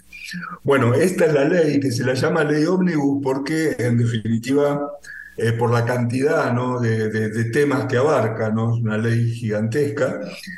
Em, se empezó a tratar hace ya dos semanas. Eh, el Congreso argentino está atomizado en estos momentos, ¿no? porque vos tenés, tienen una, un bloque bastante importante de kirchneristas, que son los que votan en contra de todo lo que se haga. Luego el, el, gobierno tiene un pequeño bloque de 37 diputados sobre 257 que tiene el Congreso. Y luego lo que era Juntos por el Cambio, que era el tercer gran partido, explotó. O sea, luego de las elecciones se desmanteló y está dividido en cinco o seis bloques distintos. Algunos apoyan al gobierno muy fuertemente, como el bloque, el bloque del PRO, otros tibiamente, como los radicales, ¿no? el viejo partido radical, que tiene muchos diputados, y en el medio hay pequeños bloques de 10, 11 diputados que no se sabe bien lo que van a votar. Eh, en ese escenario comenzó la discusión se logró aprobar en general la ley, pero para aprobarla en general el gobierno concedió quitarle por lo menos 200 y pico de artículos. Toda la parte eh, de la reforma política se sacó eh, y buena parte de, otros artículos de otras partes también el gobierno las retiró porque sabía que no, le iban a, no iba a tener los votos. Entonces, con lo que quedó que son unos 300 y pico de artículos. Eh, eso se aprobó por 144 votos a 109 la semana pasada en diputados. Esta semana tocaba el tratamiento en particular, o sea, las leyes en Argentina se cuando son multitud de, digamos, tan grandes como es esta ley, se aprueban eh, primero en general, y si se aprueban en general, luego se, eh, se discute artículo por artículo. Eh, teóricamente y según el gobierno, cuando digamos, ellos contaban con un acuerdo con los principales bloques razonables para que apoyaran la votación artículo por artículo, pero la cuestión es que el martes empezó la votación y lo que se vio fue que muchos diputados radicales sobre todo, y de algunos de estos bloques pequeños que se han creado, empezaron a votar en contra, junto con los kirchneristas, con lo cual se iban cayendo muchos de los, de los artículos que se suponía que se iban a aprobar. ¿No? Cuando Milei desde Israel en ese momento le dijeron que se estaba cayendo la ley porque no la estaban votando, eh, no tenían los números para que se vote, decidió que, la retiren, ¿no? La ley volvió a la comisión, lo cual es prácticamente volver a foja cero. Hay, hay, que empezar todo el procedimiento de vuelta. Y esa es la situación al día de hoy. O sea, al día de hoy la ley volvió para atrás, está en comisión, aquella aprobación en general ya no tiene ningún valor, hay que volver a discutir todo de nuevo y ver en comisión qué es lo que se puede negociar y volver a, llevarlo al recinto. El presidente ya dijo ahora desde Italia que eh, no va a mandar, no va a seguir con esa ley, la va a retirar definitivamente y ya van a ver qué es lo que van a hacer. Y aquí empieza la especulación de cuáles son las alternativas que tiene, que tiene el gobierno, ¿no? Pero este es el panorama, digamos, general al día de hoy. Y Ricardo, ¿qué piensas de, la decisión que tomó mi ley de retirar esa ley eh, por completo? Y, cuáles son las opciones que tendrían para que pues se puedan se puedan realmente lograr alcanzar los cambios que pues es obvio que la mayoría de los argentinos eh, quieren porque por eso votaron como votaron por, por Javier Milei. Mira, em, a ver, bueno, no es ningún secreto que, mi, que Milei no es un dialoguista, ¿verdad? No, de hecho, al día de hoy sigue insultando a los diputados que votaron como él, los está llamando ladrones, traidores y este, sátrapas y no sé cuántas cosas. Con lo cual es muy difícil. Yo tengo muy buen trato con muchos de los diputados del PRO, que son, hoy son oposición, pero que son los mejores defensores de esta reforma que, que tiene. Son mucho mejores que los propios diputados del gobierno y están anonadados porque ellos siguen luchando para defender la, transformación y mi ley lo sigue insultando. Con lo cual, eh, digamos, revivir esta ley va a ser muy difícil. Eh, mirá, te hago, te doy un, ejemplo nomás. Eh, cuando salieron hace dos días que se suspendió la, la discusión, hay un diputado del Partido Radical, los radicales están divididos, hay algunos que, son más kirchneristas que otra cosa, y hay algunos que son muy defensores del proyecto de mi ley. Hay un diputado de Córdoba joven que, con quien yo he tenido discusiones fuertes por, por, por los medios, al cual mi ley se cansó de insultar, pero resulta que era uno de los grandes defensores del proyecto, que cuando salió del Congreso estaban los periodistas haciéndole preguntas y en el medio del reportaje se largó a llorar, eh, pero desconsoladamente. Y luego a la noche en un noticiero le preguntaban, ¿pero qué es lo que le pasó? Y le digo, lo, que pasa es que después de tanto trabajo y de tanto esfuerzo, todos queremos que la ley salga, pero este, es muy difícil si te están insultando todo el día. De modo que yo te diría, bueno, ya el presidente hoy dijo que no va a insistir con la ley. Se podría tratar de revivir, se podría volver a discutir en el Congreso, en, las comisiones, pero esto requiere diálogo, requiere hacer política, requiere ir a discutir y seguramente muchas cosas no van a salir. ¿Qué alternativas tienen? Una alternativa es, porque, a ver, hay una, una aclaración que es importante. Mi ley estratégicamente le mandó al Congreso una bomba, le mandó todo junto, toda la reforma junta, que yo creo que la idea era apabullar a los diputados para que no pudieran decirle que no. O sea, era muy difícil decir que no a todo. Eh, pero lo cierto es que uno corría el riesgo de que en una ley tan grande eh, iba a tener tropiezos. Ahora que eso falló, probablemente la alternativa sea ir enviando pedazos por pedazos al Congreso para tratar de que se vayan aprobando los distintos temas en leyes individuales y eso probablemente sea más razonable. De todos modos, por ejemplo, el, ministro de Economía ayer decía que en una conferencia de prensa que, bueno, obviamente no sé de qué manera el gobierno ha empezado a comprar reservas, ¿no? Es decir, se ha empezado a, fortalecer un poco en reservas porque se han hecho unos cuantos cambios eh, en, digamos, se han derogado una cantidad de regulaciones eh, espantosas. Y lo que el ministro dijo es que aún sin la ley podemos avanzar igual. Eh, el decreto le da herramientas importantes y además hay algo que es de lógica, ¿no? Eh, nada le obliga a un gobierno a gastar dinero, es decir, salvo los compromisos que ya fueron contraídos, eh, el gobierno si quiere dejar de gastar, si quiere eliminar organismos, si quiere no cubrir vacantes, lo puede hacer sin necesidad de ninguna ley. Con lo cual, eh, eh, hoy por hoy mi ley no es que está desamparado porque no le votaron eh, esta ley enorme, sino que tiene herramientas para seguir y de a poco tendrá que volver a recomponer las relaciones con la oposición más razonable para conseguir apoyo en el Congreso. Porque la otra alternativa que se barajó, y afortunadamente mi ley creo que dijo que no lo va a hacer, es la de em, eh, buscar una especie de, plebiscito o consulta popular. Esto se dijo en el primer momento. Eh, según la constitución argentina, hay dos formas en que se puede hacer esto. O lo convoca el, Congreso, y si lo convoca el Congreso eh, puede ser vinculante, eh, el referéndum, lo que pasa es que no tiene sentido, porque el Congreso no tiene ningún motivo para llamar a un referéndum para algo que ya eh, estaba discutiendo por vías normales.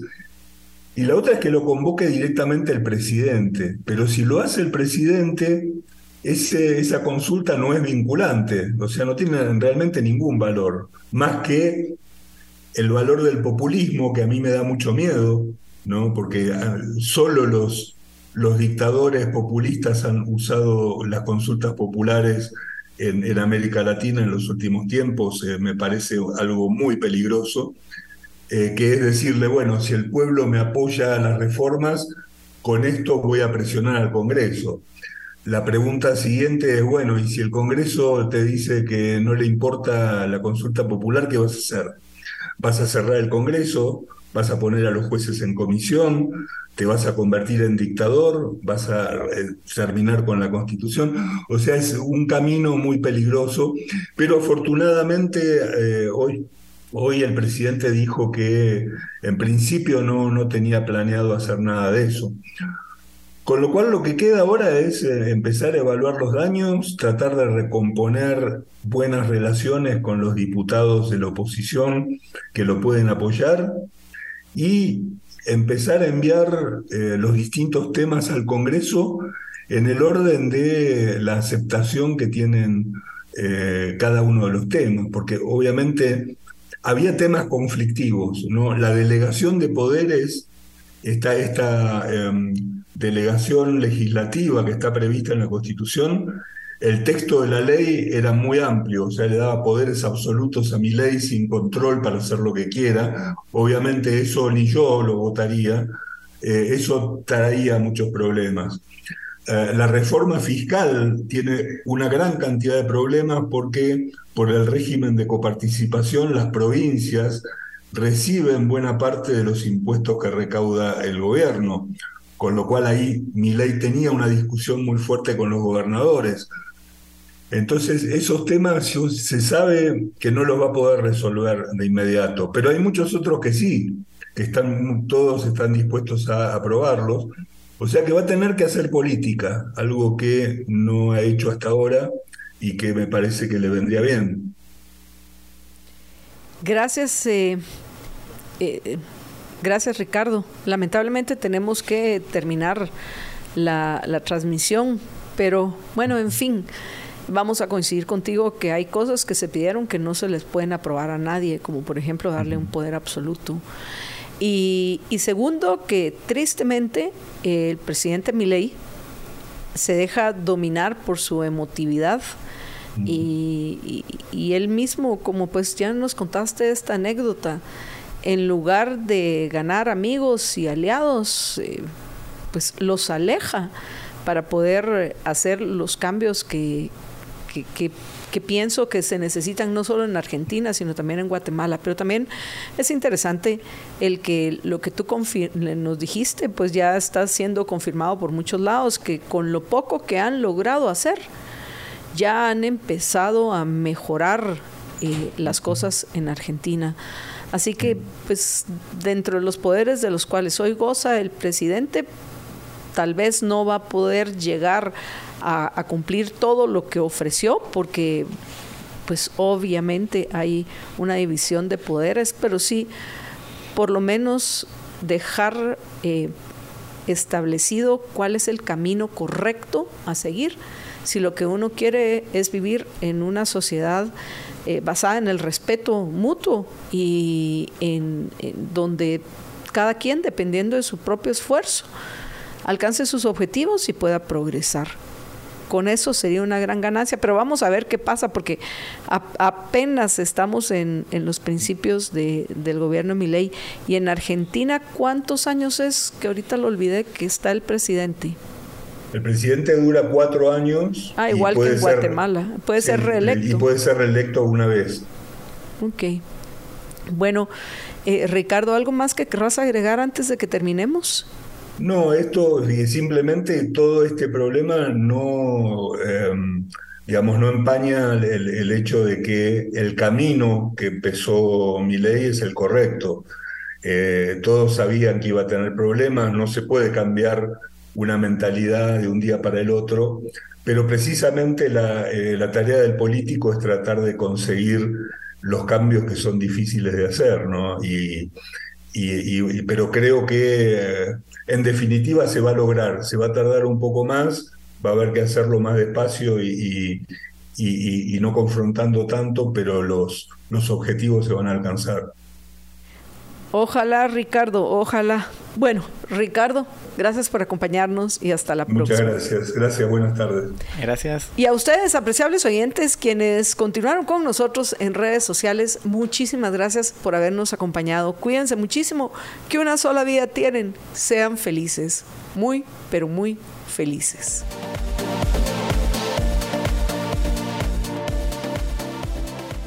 Libercast presentó una producción de Libertópolis.